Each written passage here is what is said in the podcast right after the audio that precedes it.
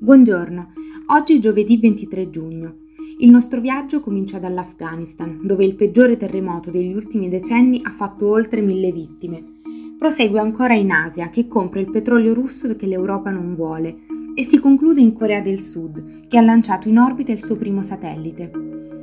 Nelle remote province di Paktika e Khost, sul confine che l'Afghanistan condivide con il Pakistan, c'è stato un violento terremoto di magnitudo 5.9 nella notte tra il 21 e il 22 giugno. Maulawi Sharafuddin Muslim, viceministro ad interim per l'autorità di gestione dei disastri del paese, ha dichiarato in una conferenza stampa che oltre mille persone sono morte e almeno altre 1500 sono rimaste ferite, mentre alcuni villaggi sono andati completamente distrutti, rendendo questo il terremoto più mortale in Afghanistan in due decenni.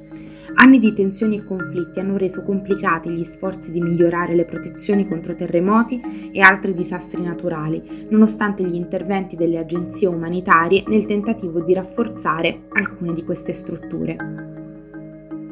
L'Asia sta comprando il petrolio russo scontato e così la Russia recupera le perdite che derivano dai tagli dell'Unione Europea e mantiene un flusso di entrate che arrivano direttamente nelle tasche del Cremlino. Il petrolio russo viene venduto scontato a causa dei rischi associati alle sanzioni imposte per punire la Russia per la sua invasione all'Ucraina.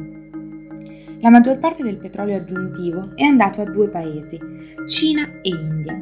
Le importazioni cinesi di petrolio russo sono aumentate del 28% a maggio rispetto al mese precedente, raggiungendo un livello record e aiutando la Russia a superare l'Arabia Saudita come principale fornitore della Cina. Questa mossa non fa altro che confermare il sostegno cinese di cui la Russia gode, nonostante la guerra in Europa. Tuttavia, la maggior parte di questo incremento riguarda l'India, che è passata dal non ricevere quasi petrolio russo a importarne più di 760.000 barili al giorno.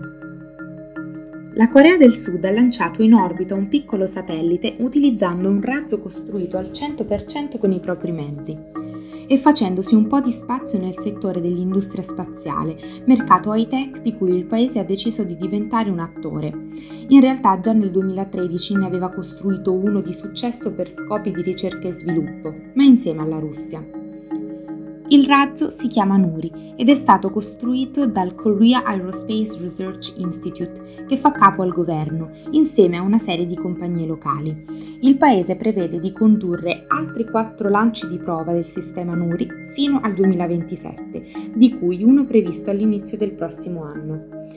La Corea del Sud non ha satelliti spia militari propri, ma si affida a quelli americani per controllare la Corea del Nord ed è proprio per questo, con l'aumento delle minacce missilistiche del Nord, che la Corea del Sud ha voluto collocare i propri occhi e le proprie orecchie nello spazio, utilizzando i propri razzi.